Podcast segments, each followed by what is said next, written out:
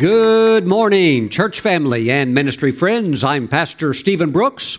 Welcome today to our online, internet, around the world church service, and I'm so glad that you are here today. Praise God. Why don't you take your Bibles, meet me for a few minutes in the book of Deuteronomy, chapter 28. Let's honor the Lord and receive the tithes and the offerings into the storehouse of the Lord. I want to show you an amazing scripture. Deuteronomy 28, verse 1 and 2. Now it shall come to pass, if you diligently obey the voice of the Lord your God, to observe carefully all his commandments which I command you today, that the Lord your God will set you high above all nations of the earth, and all these blessings shall come upon you and overtake you because you obey the voice of the Lord your God. And verse 11 says, and I'm going to read it to you from the Amplified the Lord will give you great prosperity. Now, think about that just for a moment. I want you to meditate on that throughout this week that God wants to give you great prosperity. Now, we know from verses 1 and 2 that the blessings are a result of obedience. And we have full intent within our hearts to walk in obedience to the Lord and to His Word. Praise God. But, my friends, you must understand that God wants you to have great prosperity. Wow, praise the Lord. Praise the Lord. That's the Amplified Bible. The NIV says, The Lord will grant you abundant prosperity. Please, right now, stop just for a moment and say, God wants me to have great prosperity. Now, for some of you, that could be a struggle, perhaps maybe because of a religious background, even though you have been in the church. Maybe you were mistaught, wrongly taught, and uh, you were kind of washed with man made religion that God wants you to be poor. But when you get into the Word of God and you find out what God said, Remember that God's will or God's word is His will expressed for you and I. Yes, God wants us to be obedient to Him, and God wants you to have abundant prosperity. The New Living Translation, the Lord will give you prosperity. The ESV, the Lord will make you abound in prosperity. The Berean Standard Bible, the Lord will make you prosper abundantly. And on and on it goes. New American Standard Bible, which is considered to be the most literal translation, and the Lord will give you more than enough prosperity. Now, you would have some that would begin to backpedal within the church and say, well, Pastor Steven, that's Old Covenant. That's just for perhaps the Jews. But in the New Covenant, we know from Galatians chapter 3 that when you become a believer in Yeshua, Jesus, the anointed one, Jesus Christ, you are t- when you are in Christ, you are tied into the blessing that God put on the life of Abraham, and that same blessing is now on you in Christ and God wants you to have abundant prosperity. God wants you so blessed that you are in the overflow, and now you can be a great blessing to others as a witness for Jesus, not only in word, but also in acts of love and in gracious offerings that help to bring the lost into the kingdom of God. Praise God. Now, very quickly, let's go to 2 Corinthians chapter 8 verse 9. Because some would say, well, that's Old Testament, but the New Testament is even better. Verse 9, for you know the grace of our Lord Jesus Christ. Now, you have to remember that this grace is multifaceted. There is the grace for the forgiveness of sins. But here in this context, which is talking about the giving and the receiving of an offering, my friends, this is the grace for abundant prosperity. Let's never take scripture out of context. And here, some people, when they talk about, well, they try to explain this verse by saying this is referring to spiritual riches. But this is absolutely not what this is talking about. This is talking about the entire chapter is talking about money and the giving of an offering and how God wants you to have abundant prosperity. For you know the grace of our Lord Jesus Christ. If you actually put this in context, which I want you to do, this is actually talking about financial grace. You could come out right out and say this is financial grace because that is what Paul is referring to in this context. For you know the grace of our Lord Jesus Christ, that though he was rich, yet for your sakes he became poor. When and where did he become poor? He became poor when he hung on that cross about 2,000 years ago and he took the curse of sin and the breaking of the law upon himself. So every sin, every foul deed, every wicked thing that man had ever done, would be doing at that time, or would do in the future, such as the day in which we live, all of that at one time was put on Jesus, including the curse of the law of poverty. You have to understand that my poverty, your poverty, my lack, your insufficiency, all of that, which is a product of the curse, all of that was put on Jesus, and He not only bore our sins at Calvary, on that cruel cross, but he also bore the curse of poverty, lack, insufficiency, self reliance. He bore all of that upon himself. That's when he became poor. That you, through his poverty, might become what? Some of you, bless your hearts, you're afraid to say the next word. You can hardly believe your eyes that this is actually in the Bible. But there it is in the Old Testament and in the New Testament, and it won't go away. God's Word is eternal, God's Word is forever. Why don't you receive it? And invite the blessing of God into your life. Amen. That you through his poverty might become rich.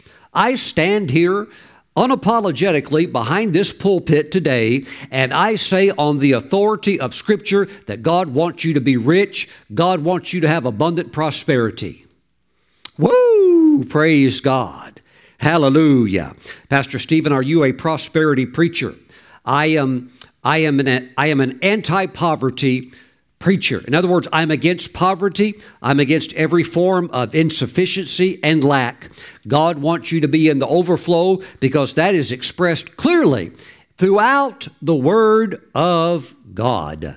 Mm, praise God. And that's God's will for your life. So we're going to receive the tithes into the storehouse. Tithe, the tithe is 10% of your earnings, okay? We're going to bring the tithe into the storehouse of the Lord. And my friends, we're also preparing our hearts for our very special Passover resurrection Sunday offering on April the 9th.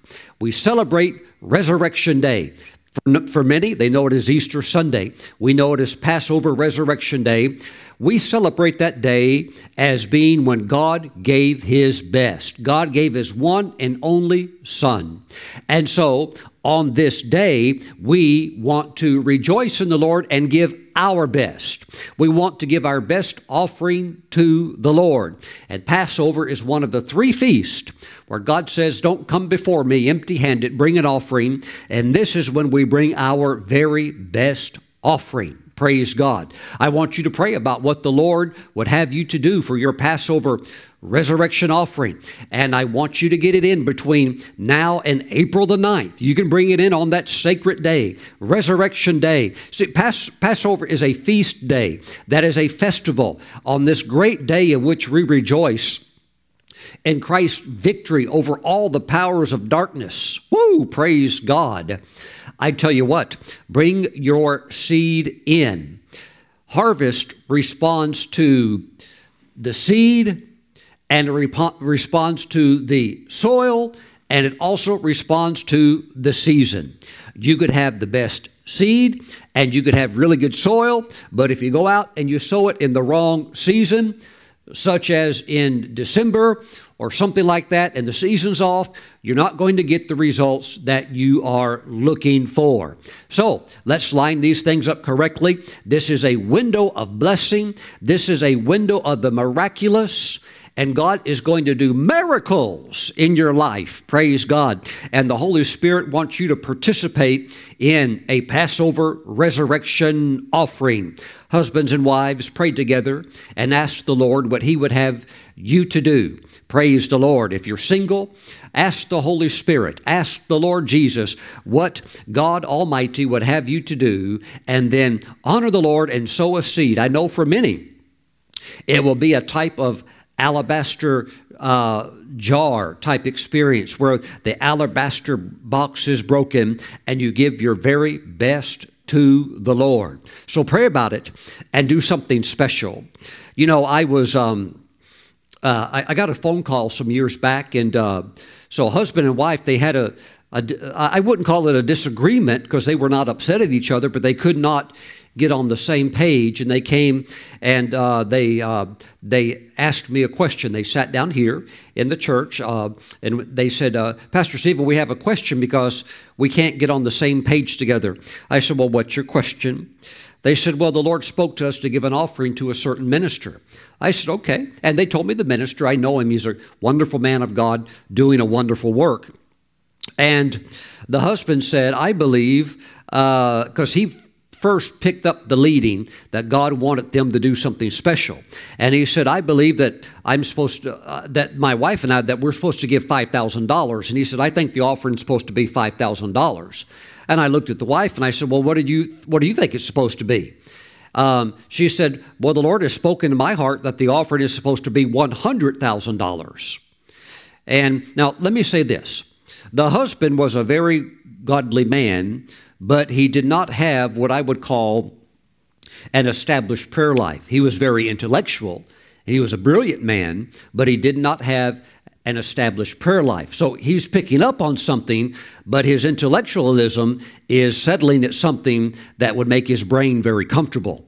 But his wife prayed all the time, and she was she was picking up in the spirit actually what they were supposed to do. And as soon as she said the 100K, I knew exactly that's what they were supposed to do. I said, Well, the Lord would want you to give the $100,000 offering. And he, he said, Yes, okay, that's what we'll do. And she was happy to, of course. And they sowed it. And um, hey, that's a wonderful thing to do. But come together and do whatever the Lord would have you to do. And you know, there there's a place just like there is in sports where you get strong. Maybe you, you've uh, bench pressed 200 pounds and uh, that doesn't do much for you anymore. Maybe that's now your warm up weight, okay? But there's a place also in your faith walk with the Lord where you've given $100 but maybe you've never given a thousand. So what you do is you stretch your faith and you break the alabaster jar and you trust God to take you to a new level as you sow to a new level. Maybe you've given a thousand, but you've never given five thousand. But you know what? The Lord will give it to you. You either already have it or the Lord will give it to you. And all you have to do is do what the Lord tells you to do. That's where the blessing is at. So I would, I would ask you to pray, but don't be surprised should the Lord tell you a number that would stretch you. Why? That's because God wants to take you into a level of advancement and promotion that that includes his power, his blessing and touch on your life. See, God can release favor and open a door for you that's beyond what even your your resume would say that you're qualified for. But God can give you favor, or God can give you solutions and answers. God can give you an idea. God can give you uh, your own business, and the next thing you know, you are you're going way beyond anything that you have currently known. So follow the leading of the Holy Spirit. And the Lord will speak very clearly to you, and you're going to see the greatness of God's power in your life. Praise God. Hallelujah. These are very serious times uh, because while they're joyful times, we don't want to miss uh, kingdom opportunities because I believe that three years from now, that God's blessing can be so heavy on your life that three years from now, you won't even be able to recognize uh, who you are compared to who you used to be because God will have done such a work of increasing you that your life is radically different. And that's because of abundant prosperity. Praise the Lord. So, so for where you want to go. Okay? So for the special offering, if you want to uh, bring that in online, go to stevenbrooks.org. There is an orange box called Projects. You can click it, and there is the, the box that says Passover Resurrection 2023 offering. And you can click there and bring your offering in right there. Okay? Also, you can bring your tithes in by going to stevenbrooks.org and you can bring them in on, online. There's a red heart and it says give. You can click there, bring your tithe in. Now, for those of you that like to mail in your tithes and offerings, you can send them to Steven Brooks International, P.O. Box 717, Moravian Falls, North Carolina. The zip code is 28654. Okay, and they will arrive safely here. Praise God, because I think I think our ministry is probably closer to the post office than just about any other place here. I could take a, a softball or a baseball and I could toss it. And the post office, as many of you know, is just right over there. Praise God. Amen. Only maybe uh, 40 yards away. Hallelujah. So we're blessed with that. Amen. And it is a super duper busy post office. Amen. And we do our part to keep them humming along. Praise God. Now, let me pray for you so that God's abundant prosperity flows into your life. Father, I thank you for your people. Father, I thank you for Passover. I thank you for the mighty resurrection of Jesus, your Son. You raised him from the dead through the power of your Spirit. And Father, you established these feasts so that we can sow special seed and so that you can release special miracle blessings. Father, we thank you that you split the Red Sea and you delivered your people. And I thank you, Father, that you're still delivering your people. And I thank you that you're bringing your people completely out of debt, with no vesture of debt, with no smoke on their clothing of debt. I thank you for great prosperity, that not only will they be debt free, but they will also have the ability to help others, maybe pay off a credit card debt or things along that line. Lord, we just give you praise for the overflow. And we thank you for this Passover opportunity where we can be involved in the seed, the soil, and the right, pass, the right season, which is Passover resurrection. Father, we thank you that these feasts are eternal. They speak of Christ, and that we can participate in this blessed opportunity. Father, I thank you that right now you're speaking to your people, and we give you praise. Bless your people, Father God. Deuteronomy 28. Oh God, we thank you for verse 11. We thank you for abundant prosperity is our portion, your people walking in it. In Jesus' name, we all say, Amen. Amen. Praise God. And thank you for your gracious giving to continue to move the ministry forward, going through the doors that God would open for us. And I just thank you that everything, every life that's touched, every person saved, every believer built up and strengthened, hope and faith pumped into God's people, I tell you what, you have a portion of the inheritance of the rewards that come out of that. Praise God. We are the builders of God's kingdom. Where would the church be without God's gracious givers? Amen. Probably all standing under, under a tree somewhere trying to get in out of the rain. But thank God that we can move forward with the cutting edge technology and uh, taking advantage of all of these resources to send the gospel around the world. Thank you again so much. Praise God. Now, let's take our Bibles and jump over to the book of Colossians. Woo! Colossians chapter 1. And today I want to talk about destroying demonic fortresses, tearing down strongholds, and just demolishing them. Hallelujah. This is going to be fun. Um, if you've ever watched uh, like a big uh, excavator, you know, go and just demolish maybe a commercial building where they want to rebuild, and or maybe a an old home that is just better to tear it down and build new and they bring in these giant excavators and they just tear and rip the whole thing apart and uh, smash it into little pieces and haul it off in giant dump trucks off to some landfill somewhere. Hallelujah. That's what's going to be going on today with anything in your mind that doesn't belong there. Mm-mm. So let's move some dirt. Let's move some debris today. Praise God. First, uh, excuse me, not First Colossians, but Colossians chapter one. Let's pray. Father, as we're jumping into your word, we ask that your Holy Spirit would shine bright today. Give us understanding of Jesus and his mighty power. We thank you for the defeat of Satan, and we thank you for freedom in our thoughts, in our thinking, in our decision making. We give you all of the praise. Thank you for clarity. In Jesus' name, amen. Amen. My friends, there are many that are out there today that have confused minds. There are many that are out there today that the enemy would speak to them through thoughts and suggestions, maybe evil or wicked dreams and nightmares and things like that. And people live lives where they mentally can even appear to be unstable, or maybe if they can even hide it, yet in their personal secret life, it's almost like they're in some form of a trauma.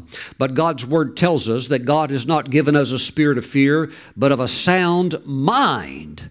That's incredible to have a sound mind with all of the lunacy on the news. And see, people wouldn't watch the news if it was everything smooth and peaceful. But the news knows that fear uh, sells. And so they have to hype everything. They have to over exaggerate everything. They have to lie a whole lot.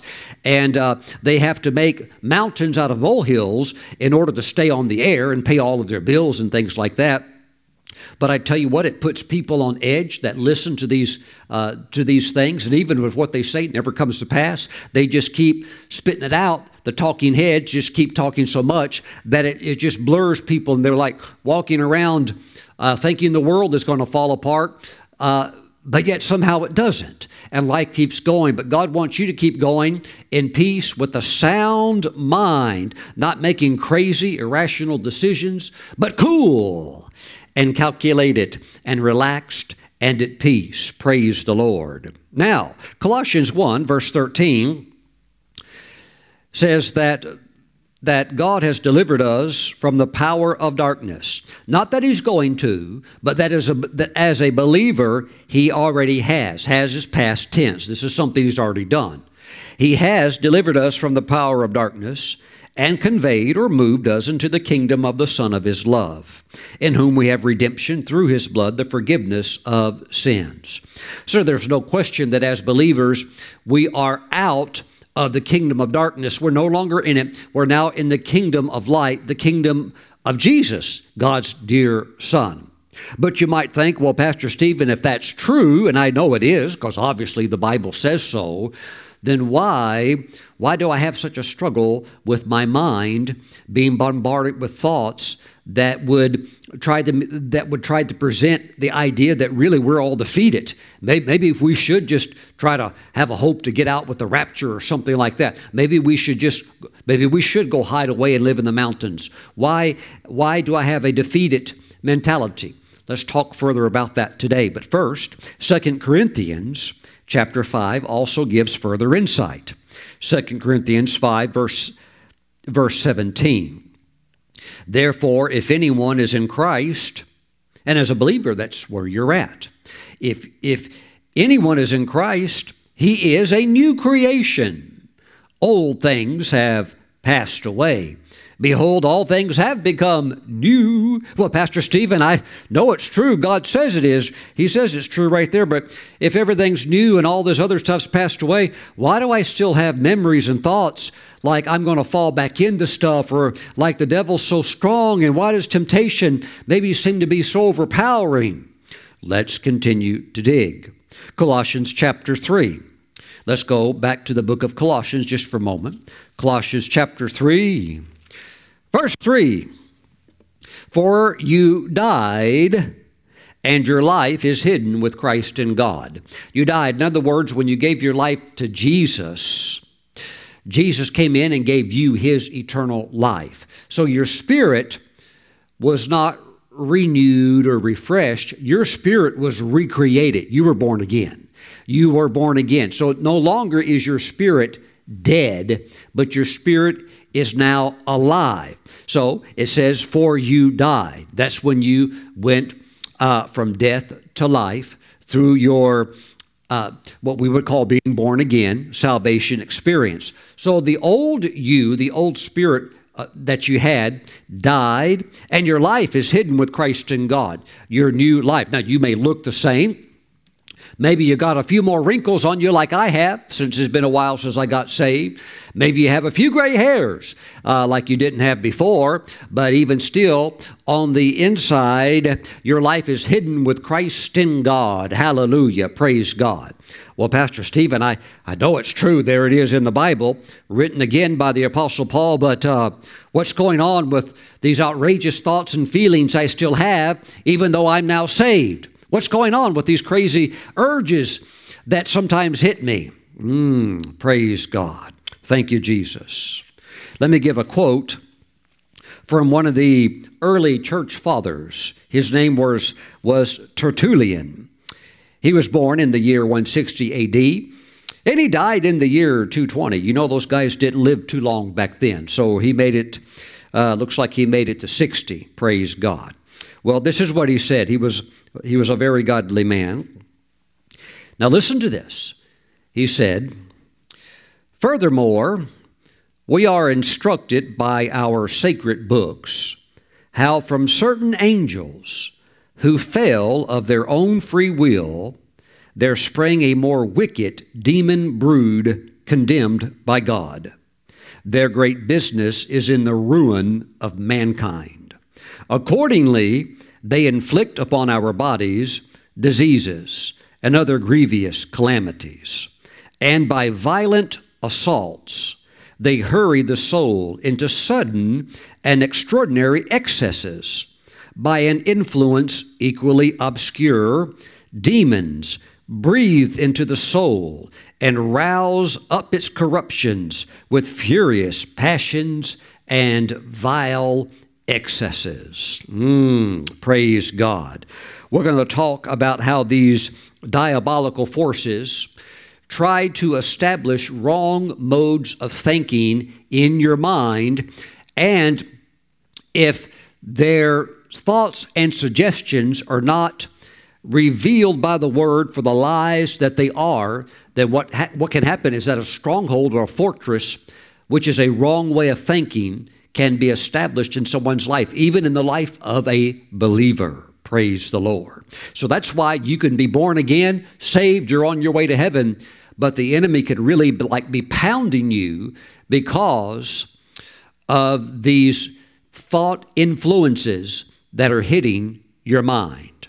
Now, let's take a look for a moment in the book of Romans, chapter 12, verse 2. Let me get some more hot tea in my system today. Romans chapter 12, verse 2. And do not be conformed to this world. Now, this world is not referring to the mountains and the hills and the blue skies and the green grass. Uh, the world is referring to the world system that is under the influence of the prince of the power of the air, or Satan as we know him. Satan has no authority over a believer unless the believer yields access or authority to the devil. So we are not to be conformed to this world, to this fallen, sinful world system, but be transformed by the renewing of what? Your mind, that you may prove what is that good and acceptable and perfect will of God. My friends, as believers, you need to know how to work with the Holy Spirit concerning your mind. Um, you don't, when you know these things, you don't have to go to a psychiatrist, although there's a place for them and a psychologist. There's places for them where they can definitely help people. Okay. But when you know these things, you can go sit down on the blue couch with the Holy Spirit and He can counsel you and He can work with you concerning thoughts and just have your Bible with you. And I'm telling you, uh, you can come out of that, and it doesn't cost any money. You don't have to pay a, a counselor or psychologist $500 an hour. You can come out of your own counseling session with the Holy Spirit and the Word of God where your mind has been renewed. Praise God. See, when we got saved, when we got born again, your spirit was recreated. But your body didn't, didn't change. If you had blue eyes before you got saved, afterwards you still got blue eyes. If you had brown hair, your hair color didn't change unless you went out and dyed it. Praise God. But, but neither did our minds become changed just because we became believers. What we have to do with our minds is we have to renew them. That in the Greek is the same word for renovate, which is just the same thing that you can do with an old home or maybe uh, it needs a lot of TLC. Some believers, their mind needs a lot of TLC.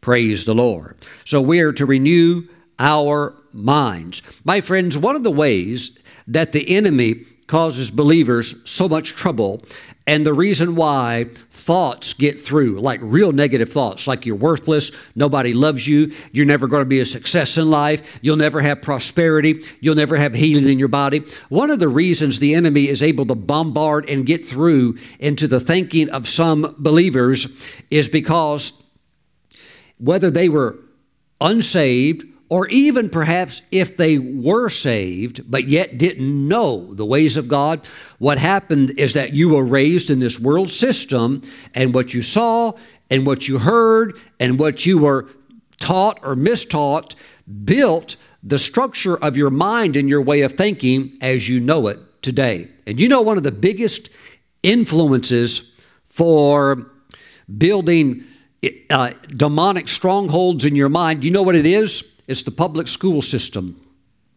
Let me tell you right now, you send parents, you send your kids off to Egypt, okay, to be taught by those that don't know anything about God and they're passing out, you know, condoms and birth control pills to your kids when they're in junior high.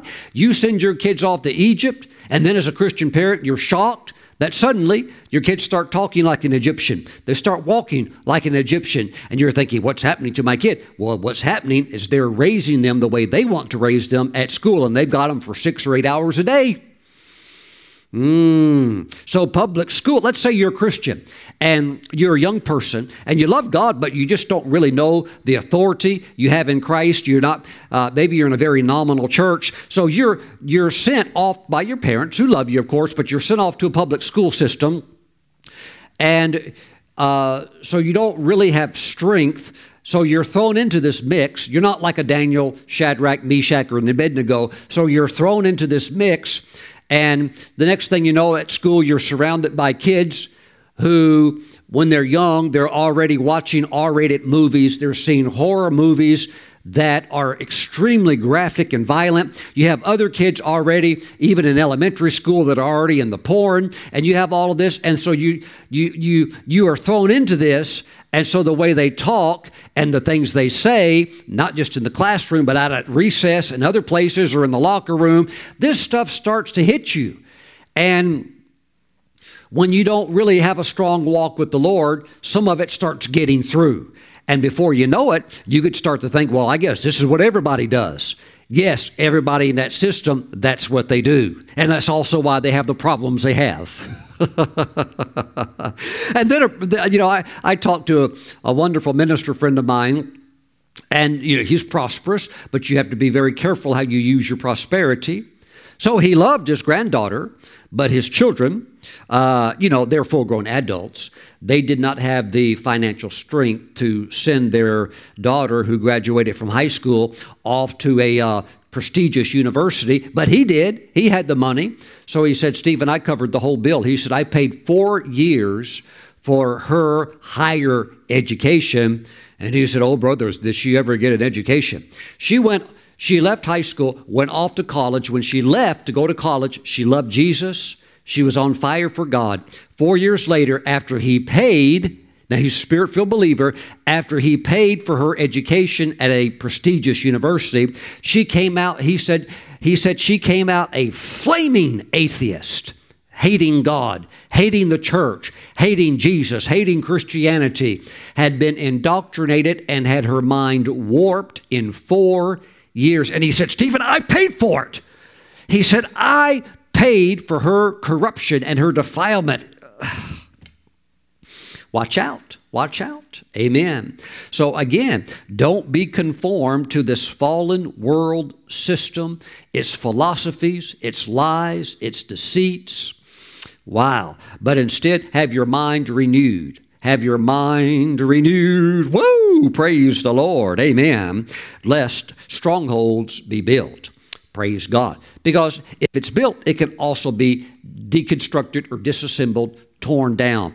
And remember, it's a lie. These things that are demonic strongholds are lies that are presented in the arrogance of supposed truth. Mm-mm. So let's go to work today. Let's go to work today. You need to know how to work on your mind. Praise God. Second Corinthians chapter 10 don't you love the Word of God, which is washing your mind right now? Washing your mind right now. Hallelujah. Rub a dub a dub. Scrub a scrub a scrub. Mm-mm. 2 Corinthians chapter 10, verse 3. For though we walk in the flesh, we do not war according to the flesh. Okay, so we have things that we're up against, but these opponents or adversaries that we're, we're up against, um, we don't have to fight them and put on boxing gloves. We don't have to put on kickboxing gear and do all that stuff. This is a spiritual battle. And the battlefield is in your mind because the enemy is shooting arrows at you. Now, you can block them with the shield of faith, but you have to remember that these flaming arrows that he's shooting at you, what are they? They're lies. He is shooting lies. Where's he shooting them at? At my, are, are you actually going around with a real shield trying to block something? Well, no, not unless you're maybe in an ancient battle or something like that. But this is a fight of faith. This is a spiritual battle. He is shooting thoughts suggestions at you, at your mind. And he's trying to get them through to your mind where you will entertain them, maybe think on them. Uh, and, and they are lies, but they are deceptive lies. Mm. But a lie is a lie. Whether the person telling it has a PhD or whatever, or a high political status. If it is a lie, it is a lie. And the origin of that lie is Satan himself, who is the father of lies, who's been a murderer and a liar from the very beginning. Mm-mm. For the weapons of our warfare are not carnal. Okay, so you don't have to get in the boxing match. Let me say this with the devil also, you don't have to get in a shouting match. Authority is not demonstrated through more and more volume. Now, there can be an element where there, there can be a punch to uh, what we're saying, where there can be some volume to it. But we're not talking about trying to outscream the devil. That's, that, that's not what moves him. It's knowing your authority and who you are in Christ is what moves him because Jesus has defeated him and we're going to enforce that defeat. But we don't have to do it by damaging our vocal cords. Aren't you glad? Praise the Lord. For the weapons of our warfare are not carnal, but mighty in God for pulling down strongholds. So we have weapons. They're not of a physical nature, but they're mighty in God for pulling down strongholds. Some translations say fortresses. But my friends, these are fortresses in the mind of a person. They could be a fort. Now watch this. They could be a fortress in the mind of a believer because the believer was listening to or watching wrong input. Maybe they're out there watching movies and they're watching uh, like R rated movies and there's nudity and there's profanity, and of course they've got to do a whole bunch of uh, blaspheming, blaspheming of God's name. It wouldn't be a rated R movie if they could at least blaspheme name, God's name several times. So all of that garbage. So you have movies, and then you have music, and you have secular music, and the, the music could be beautiful. But remember, Satan loves to appear as an angel of light, and the, the rhythm can be Uh, amazing. The beat could be fantastic. It could have a hook in a sense where it's a rhythm or, or a song that you, you, you kind of like. You like that artist? No, you have to have a good hook in the music or else it's not catchy. But the words could be satanic, they could be very sensual, they could be demonic. And that stuff, my friends, it'll build strongholds, it'll build a lie in, in your mind in the way that you think. Mm. And if you listen to that, the next thing you know, you can have a believer that wants to model his life af- after a gangster rapper because that's the kind of music they're listening to. Mm. Wow. So you, you need to know how to work with your mind. And when you discover a wrong thought that has formed so long because of it being tolerated or being allowed in that it has become a stronghold, you need to, you need to know how to tear it down. Praise God. All right. For the weapons of our warfare are not carnal, but mighty in God for pulling down strongholds. Thank you, Jesus. That's what we're doing. We're pulling down strongholds. And again, uh, many of us, you know, I, I, I got saved when I was a senior in high school and I got water baptized. But before that, I was raised in church and I, I loved God. I was in church all the time, but I didn't have a personal relationship with God. I was never born again. I just knew right from wrong, and I knew religious, you know, uh, do's and don'ts, okay? But my growing up, because of that, uh, there were certain strongholds that were built into my mind by the school system, uh, by the state system. I was raised in the poorest state in the nation. You, you can't, you can't have that not affect you when you're in it and you don't know how to resist it. Okay, so I, we were in it and we were affected by it, and we were kind of like almost like joined up with that system because I grew up in Mississippi, and um, you know even where we lived years back back then they didn't get they didn't get paved roads till you know it wasn't that long back because when, when we grew up, there were no paved roads, just gravel roads, and most of the gravel was already wore away. It's just dirt roads. And so when you have poverty like that, when you, when you go to breakfast at school and they give you a little cinnamon roll and a little four ounces of, it's not even orange juice, it's like sugar water, you're like, whew, I'm glad I could get here so I could get some cinnamon rolls. And you hope maybe somebody else didn't eat there so that you could eat it. I tell you, it's weird stuff when you're in school, when you're an elementary kid, and uh, I remember one time, uh, you know, because I'm in Mississippi, you know, uh, and so this big uh, black kid, he was, uh, it's like we were in fourth grade, but he had the he had the body and the growth of like somebody that was probably like in ninth grade, and he was taking somebody else's spaghetti that they didn't want off of their plate, little cafeteria, elementary school plate, and he was putting spaghetti with the spaghetti sauce into his pocket. I said, Hey, what are you doing? He's because he's putting spaghetti and spaghetti with the sauce all in his pocket. He goes, Oh, I said, Steven, I'm so hungry all the time. There's no food at home. We don't have any food. We're all hungry. Living off government cheese, government peanut butter. You look, these things hit you. I don't know your background.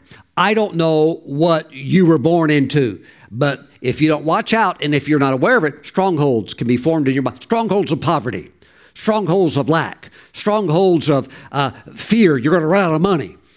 And, uh, and then the next thing you know, you're living in fear and you're doing anything you can to pay bills, even if it's illegal or illicit, because of pressure and stress.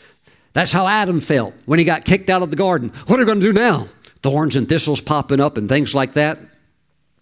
Thank God for the revelation of the covenant that we can trust God and work with God on His terms and conditions, and God will take care of us even if there's famine.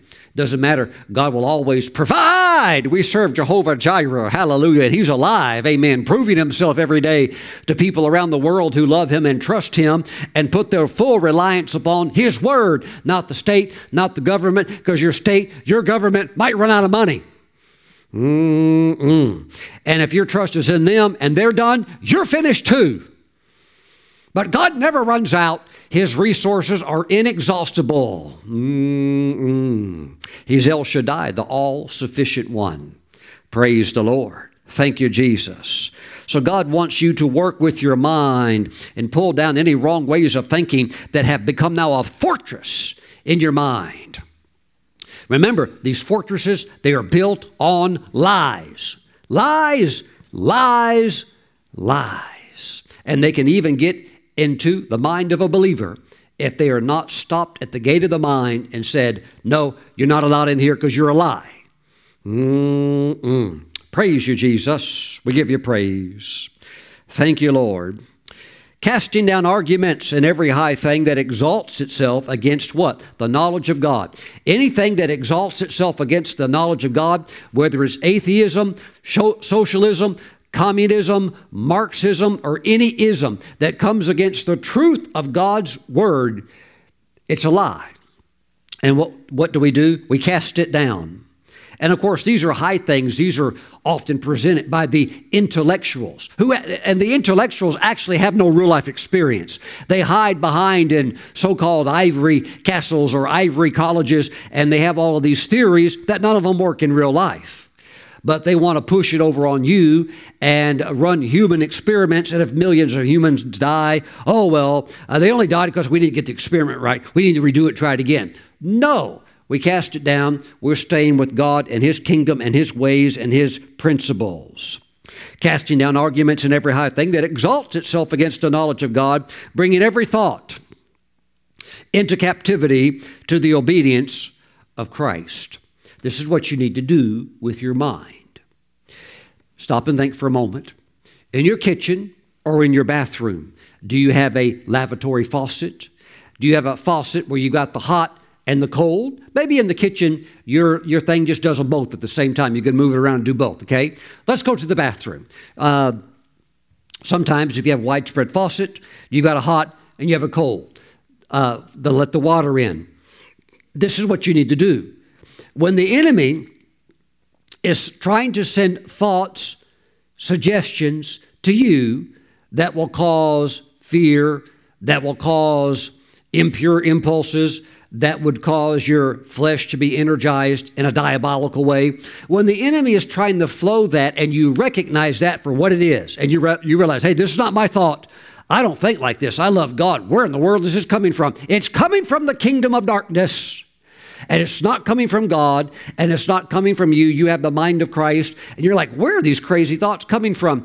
Acknowledge the origin as being from the evil one and take the faucet and shut it off.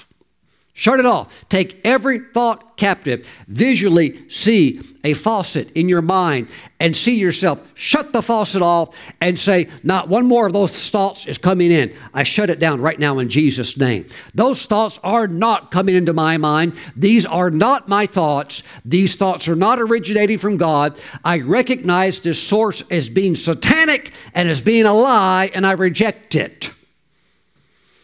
Mm, praise the Lord. Praise the Lord. Well, Pastor Steven, I thought these thoughts that just hit my mind all the time for me to take a sharp object and cut myself and then cover it up so that nobody knows about it. But these things of cutting myself, I just thought that was me. No, that's Satan. It may not be Satan himself because he's got all of his minions that work underneath him that carry out his diabolical works, but it is coming from a satanic origin to cause you to harm yourself, hurt yourself, or see yourself below the image of where God has placed you at. Praise the Lord. Well, Pastor Steven, I thought uh, this, the, this, the, these thoughts that are making me just want to go out and uh, just kind of have a wild moment and I could repent later. Uh, uh, I, I thought these thoughts, maybe that was just something in me that's not good. That No, no, that's, that's the devil. That's the, and, and not only is it the devil, but if you were to yield to it and give in to it, the same devil that suggested it would be right there. Soon as you've done the act, saying, Oh, you dirty thing, you deserve to go to hell. You call yourself a Christian and look at what you've done. Why? That is the nature of Satan, who is what? The accuser of the brethren. And you know that's not coming from you, that's coming from the devil. That's coming from the devil. Now trying to pile condemnation on you, and then you're thinking, then you're thinking, oh, oh, and then the devil says the only solution for you is suicide. Mm. Or the devil would say, you're not even worthy of this or that. You might as well just go crawl in a cave somewhere, pull the shades down, and just go into your deep, dark depression. And the next thing you know, you've disappeared. We don't see you again for two more weeks. Where did they go? Hmm. Look, that's not you thinking. That is the enemy sending these fiery darts that he's shooting at you, and they are, des- they are designed as a lying scheme. They are designed to come in in a way where they're like, uh, he wants you to think that's you thinking that. But they're not. They're coming from an outside source. It is the enemy himself, deceptive liar. Reject those thoughts and shut the faucet off. Don't let them in. Don't think it for one moment. Take the thought captive and say it stops right here, it dies right here. That's not me. I recognize where that's coming from. And what happens? The stronghold, even if you've if it's been there, but now you realize that thing's been built on a lie, the stronghold now will be dismantled and you'll be free. You'll be free. You'll be free. The truth will set you free. Yes, the truth that you know is what you set free. So you have to know it. When you see, oh, that's a lie, that whole thing is built on the lie. Yep. Now you can stand against it and walk in the goodness of the Lord. Praise God. Praise God. 1 Corinthians chapter 2. Let's move quickly. 1 Corinthians 2, verse 16. For who has known the mind of the Lord that he may instruct him? But we have the mind of Christ. Well, now, Pastor Steven, if we really do have the mind of Christ, and obviously we do, because the Bible says that we do, then why, why do I get hit with all of these crazy thoughts? Why do I get hit with these thoughts that would try to get me to go out and do something impulsive or wrong or bad or, or to cheat on my taxes or to tell a lie or to um, uh, uh, clock in like I worked eight hours when I really only worked five and a half? Why, why, why is this stuff still hit, hitting me all the time? My friends, it's because what you have to do is you have to Wash your mind with the Word of God. As you do that, it exposes these lies that would try to come from the outside to get to the inside. Okay? It exposes them at lies. That way you can shut it off, shut it down, and not obey them, but instead do the right thing. Praise the Lord. It's like um it's like doing a scan, like your computer wants to do a scan for viruses. Maybe you have a um, you have a software like on my uh, laptop, I have Norton antivirus. Maybe you have uh, McAfee or something like that, or whatever it would be. There's a lot of different ones.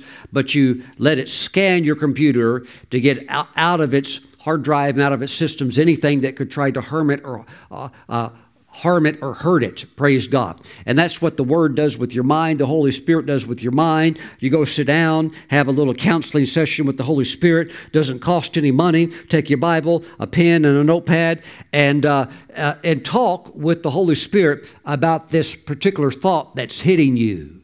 And it's shocking when the Holy Spirit reveals um, those thoughts aren't coming from me. Those thoughts are not originating in your mind. Those thoughts are coming from the enemy and you need to shut it off. Well, I just thought that was me. No, it's not you. It's the enemy trying to shoot it to you. Praise the Lord. Glory, glory. There's an invisible realm around us trying to influence us, but we govern our lives not by that, but by the Word of God. Thank you, Jesus. First Chronicles chapter 21, verse 1. Now Satan stood up against Israel and moved David to number Israel. David, after all of his victories of trusting in the Lord, David, after being a man after God's own heart, David never bowed down to an idol and worshiped it, and worshiped it. David, he loved the Lord even with all of the mistakes. He loved the Lord. But Satan realizes I'm going to have to try to get him another way. And Satan stood up against Israel and moved David. How did he do that? He moved David to number Israel. Did, did Satan appear before David? Poof! And he's got red horns and a big red tail. And Satan says, David, I tell you what, I got an idea. Hey, I want you to go out number Israel. No, that's not going to work. He did not talk to David. He did not uh, have access to or, or permission to do something like that. But he could continue to function as the deceiver that he is, and he whispered a very strong thought to David. And David gave into it and yielded to it, and that thought registered in him, and he decided to do it even though it was crazy, and he knew it was wrong. He knew that his trust and the trust of Israel as a nation was not to be in their military strength or how many soldiers they've got that are capable of fighting. He knew don't, don't even number the troops. So David said to Joab and to the leaders of the people, Go, number Israel from Beersheba to Dan, and bring the number of them to me that I may know it. My friends, I've got to ask you a question. Some of these thoughts that hit you real strong. What is the origin of them? Well, I guess that's originating from me, Pastor Steven.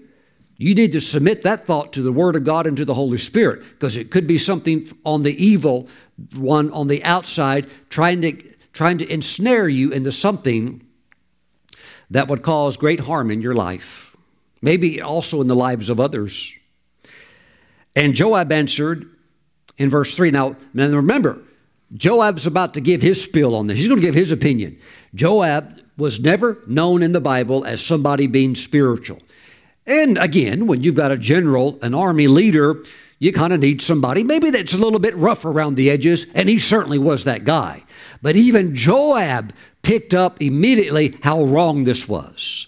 And Joab answered, May the Lord make his people a hundred times more than they are.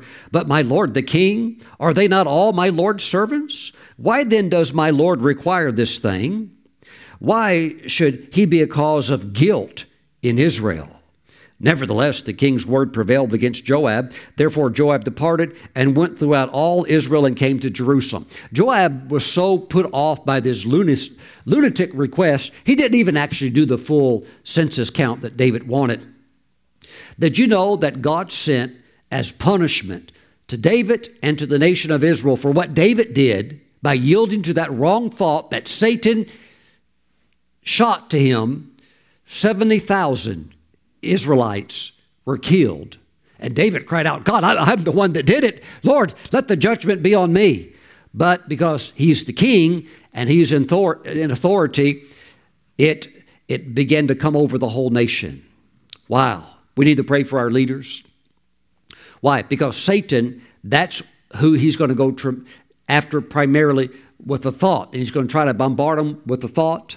And the thought, you may think, well, th- uh, you know, this may stabilize us or this might get us through the current moment. But whoo, when it's not in agreement with the word and it's contrary to the word, it can be a killer thought if acted upon. So any thought that is not in agreement with the knowledge of God, which includes God's the knowledge of God's word, we reject it and shut it down right at the spot. We turn that faucet completely off. It's not coming through, not a drop. Mm-mm. We put the shield of faith up and we block them all. Praise the Lord. Thank you, Jesus.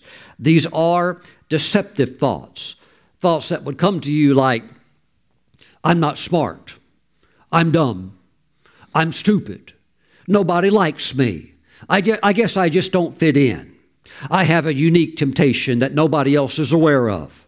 Uh, the Bible says there is no t- temptation that's you know not common to everybody. Everybody is human, deals with the same things. Satan wants to isolate you and, and uh, get you over into a, a place where you're alone, and then he could put more hurt on you. But we're not going to allow these things to happen. And in the natural, because this is a spiritual battle, in the natural, sometimes God's people go and they try to get help and they're, they're given wrong advice. Maybe because the counselor, the psychiatrist, the psychologist, maybe they're not spirit filled and they have no clue about the invisible spirit realm. So they maybe you tell them, hey, I'm hearing some voices or I'm getting these real strong thoughts to go out and to rob a bank. Uh, and they'll, they'll say, well, uh, we're going to diagnose you as being bipolar. We know you really don't want to do that. Something must be wrong with your mind. We're going to write you off as being bipolar, and we're going to put you on heavy meds. Mm. And they can't, they can't discern because they don't know the word that, that that thought to go out and do that crazy thing is originating from a filthy devil. Mm. Maybe you're told that you have a chemical imbalance in your mind. Maybe they they tell you, well, uh, you have some hormonal problems. You're going through changes, and this is affecting your mind. And they're doing the best they can, but it's an area in the spirit they can't touch because they can only work in the mental realm, and they don't understand the the spirit realm that these thoughts coming to you are not you. They're on the outside coming to you, trying to hit your mind and you could shut them down. Praise God. When you realize they are satanic in origin. Praise God. Anytime you get a crazy thought, something crazy that would just like pop in, anytime you get a crazy thought, stop right then and say, Where did this thought come from? L- remember, allow the Holy Spirit to work with you with your mind. Where did this thought come from? Well, it didn't come from being inspired by the Bible because the Bible would never suggest doing something like that. So it didn't come from God. It didn't come from you because you love God and all you want to do is serve God. You want to do something crazy like that. So where did it come from? There's only one other source. It came from an agent on the dark side, an evil spirit, a demon, trying to give a suggestive thought to you. Praise the Lord. Identify the source and then put your foot down and say, No, Satan, you are a defeated foe. You don't ever tell me what to do. I serve the Lord and the Lord God only. Praise God. Thank you, Lord Jesus. Very quickly, Ephesians chapter 6. Thank you, Lord. Hallelujah. Ephesians uh, 6. Let's move over to verse 10. Somebody's getting free right now. Maybe you were raised in a family, maybe your parents said you'll never amount to anything. The only reason they're saying that is because they were being influenced by demons. Maybe they said you're dumb, you're stupid. The only reason they said that was because maybe demons spoke through or influenced somebody to say it to them, and now they have strongholds in their mind, and now the pain and the misery they have, they're now inflicting that upon others, even if it's their own children or their own pets or their own loved ones. Why do they do that? There's a stronghold up there, and that's why they can't see it. It's a deception. And the only thing that exposes it is the light of God's Word, revealing it for the blatant lie that it is. And then when the light is now there, now you can just tear the whole thing apart because you realize it's a lie and it loses all of its strength. Hmm. See, Satan goes about like a roaring lion. He is not, in a sense, a lion, but he likes to give this impression or, or a persona that he is. But the truth is, is that Jesus whipped him completely at Calvary, stripped him of all of his authority against any believer, against anybody in Christ, and he has been defanged. He cannot hurt you. The only thing that would give him access is sin, whether it's willful or even if you do something that's wrong, even if you didn't know it, that would give him an opportunity to come in. But we are closing every door in the area of disobedience. We are walking in the light of God's word, and the enemy may have certain intentions, but he will never be able to carry them out because our lives are hidden with Christ in God, and he can't get to us. He can't get his hand on you. Now, he will try to make things challenging, but we are more than conquerors in Christ Jesus. What is a conqueror? A conqueror is somebody that you would meet on the battlefield that has the same size as you, the same strength as you, maybe the same weapon as you. And you go up against that person, evenly matched, and you come out, you're the conqueror. But to be more than a conqueror is to go up against a giant who maybe has more strength, maybe more speed, maybe a more advanced weapon, and you engage in combat and you come out the winner still.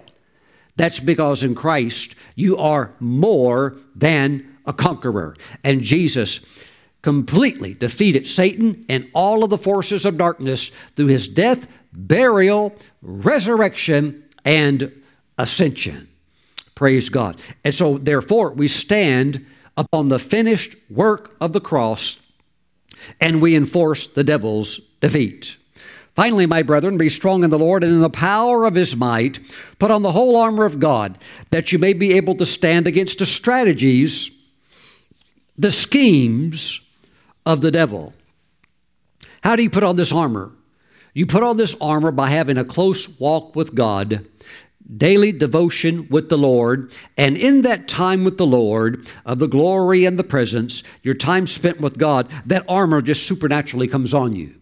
It's not like you got to like kind of every day say, well, let me let me uh, okay, I'm going to put on a helmet. Okay, let me put a belt on and let's put some shoes of, uh, of peace on my feet. No, when you're, you don't have to do it like that. When you're with the Lord, you are being enclosed with the garments of the Lord, with that power and that strength, and you are in a protected state. Praise God. For we do not wrestle against flesh and blood but against principalities, against powers, against the rulers of the darkness of this age, against spiritual hosts of wickedness in the heavenly places.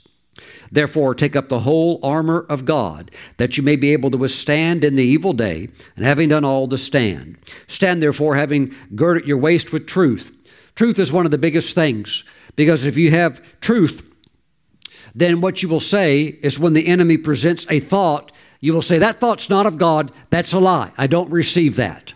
Well, how do you know that? Because the Bible says this, and you just lied. You just lied. So, whether the person's a college professor or whether the person uh, is a politician or whatever it might be, it's either true or it's a lie.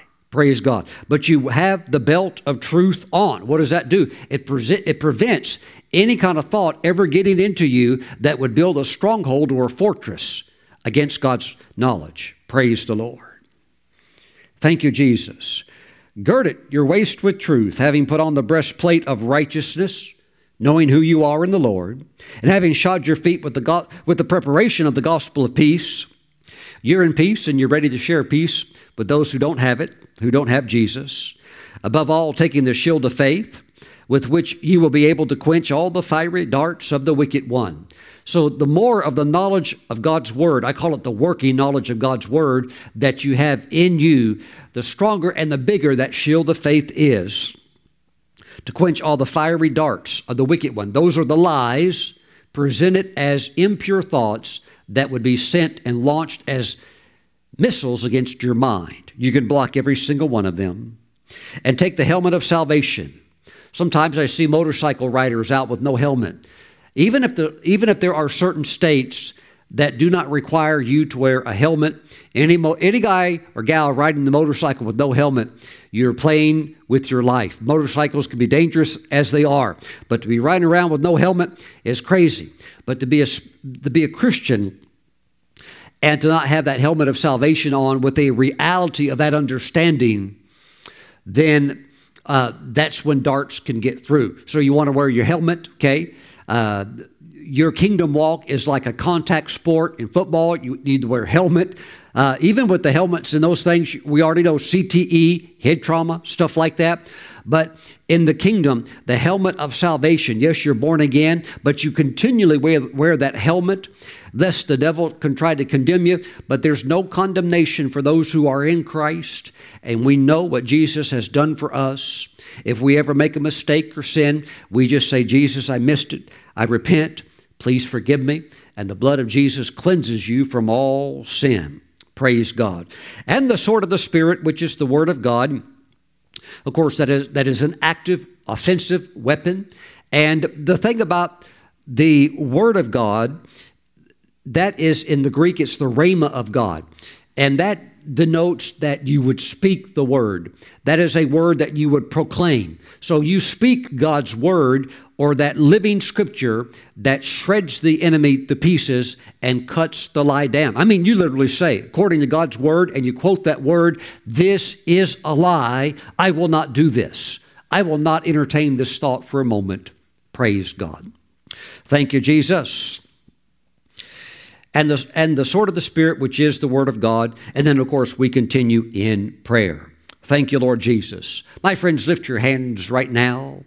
God is protecting your mind. You have the mind of the anointed one, the oil of the Spirit all over your mind. You have peace. God wants you to even have peace in your mind while you sleep. Praise the Lord. Amen. Tormenting thoughts are ending right now because you know where they're coming from. This is not you. It's certainly not God. This is the enemy. And they, we recognize them for the lies that they are. Lift your hands right now. Father, I pray for your people freedom from every lie of the enemy, freedom from the lie of atheism, freedom from the lie, the stupid lie of evolution Father, you said in your word, the fool said in his heart, There is no God. Father, we thank you for freedom from lies through the revealed truth of your word. We rejoice in truth. Father, even as Pilate said, What is truth? And Father, that's an old sinner man who had no knowledge of your word. But Father, we know what truth is, embodied in Jesus and expressed through your word. We rejoice in the truth. We thank you for the belt of truth right now. We thank you for the shield of faith of protecting our minds, the helmet of salvation, protecting our thoughts. We thank you, Father God. We give you praise. We thank you for peace. We give you praise. Father, I thank you for strengthening your people. The righteous are as bold as a lion. I thank you, Father, for your people calling out even the lies of the devil and saying, That's a lie. Now, Father, we give you praise. In Jesus' name, amen and amen. My friends, a lie, even if it's uh, elaborately, florally twisted and presented, it's still a lie it's still a lie. Sometimes, like when you hear, like, for example, like reports on our national debt or our, you know, our economy. Sometimes an administration can present it in a way where everything's fine, and then they use words that they, they know that the common person doesn't understand, but it's all just a lie because they know there's a there's a problem. They know that there's inflation, they know this and that, but they use these words to cloak a lie. But anybody that knows exactly what they're saying by breaking down the vocabulary can say, oh, that's, that's just a lie.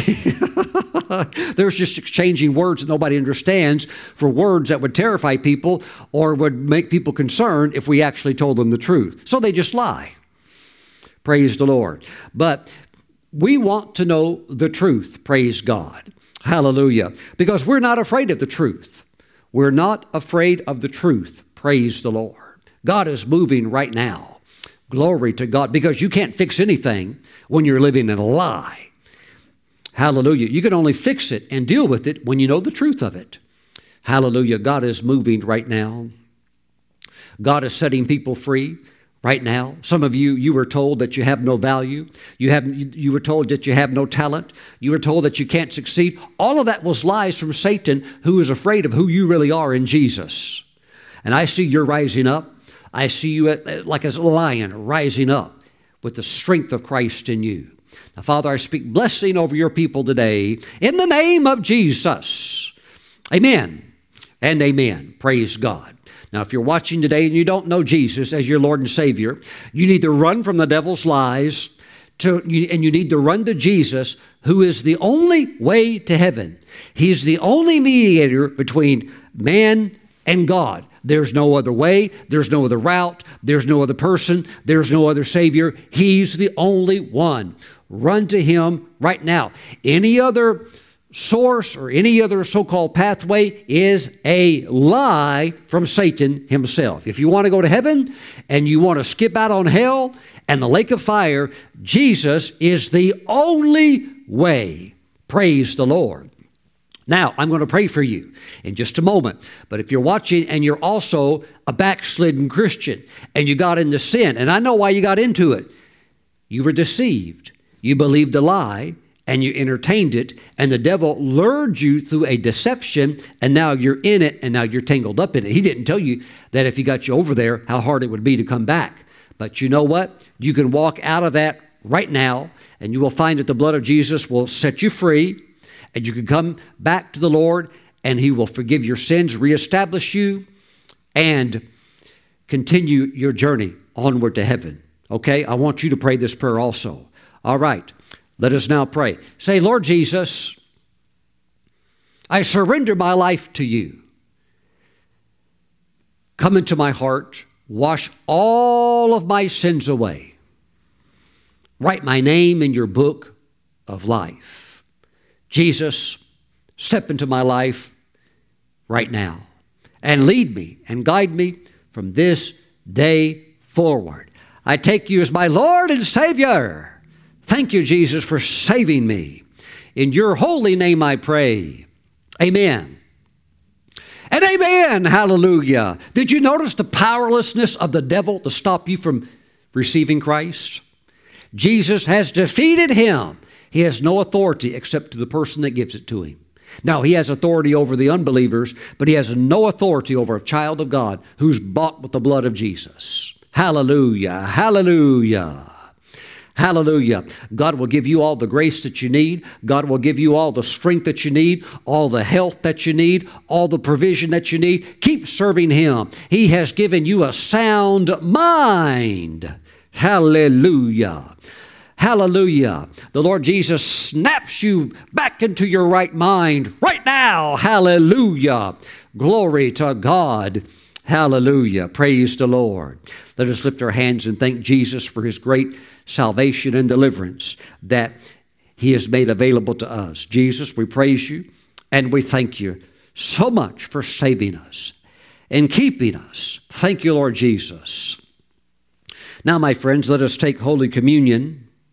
If you are a Christian, you can take communion, and you should be taking communion at least at least once a week.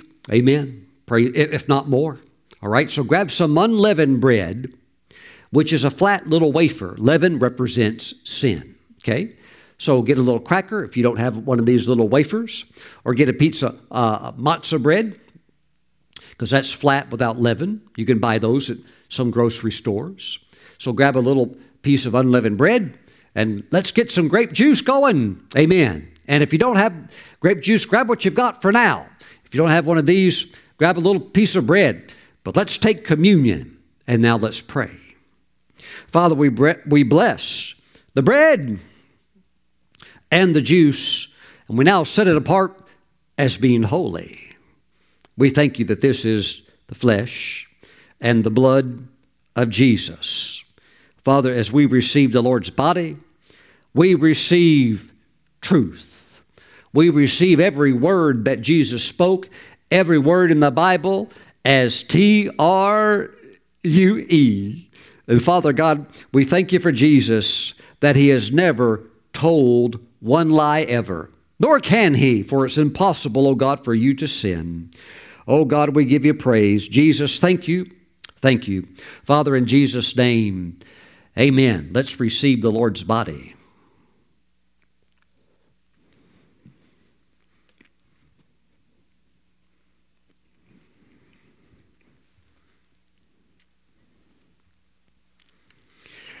Father, we thank you for the blood of Jesus washing us, keeping us from all sin and shame. Thank you, Father God, for the blood of Jesus, that we are the righteousness of you, O God, and that's because we are in Christ. We thank you, Father God, for the breastplate of righteousness. We thank you, Father God, that we can lift our heads up and look at you face to face because Jesus has washed our sins away. Father, we forgive anyone who has sinned against us.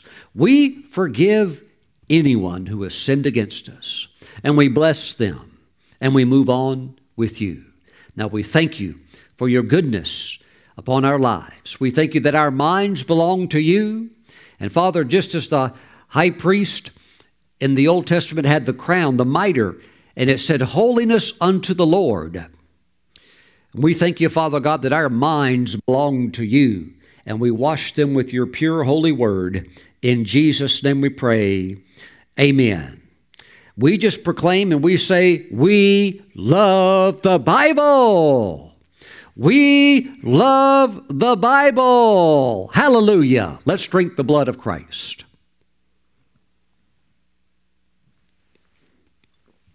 Amen. Praise God. Run to the Lord. He is your strong tower and your fortress. Amen. And He's making your mind a fortress of His word. Praise God. Amen. Hallelujah. My friends, thank you for watching today. Thank you also for praying about your special offering for Passover Resurrection 2023.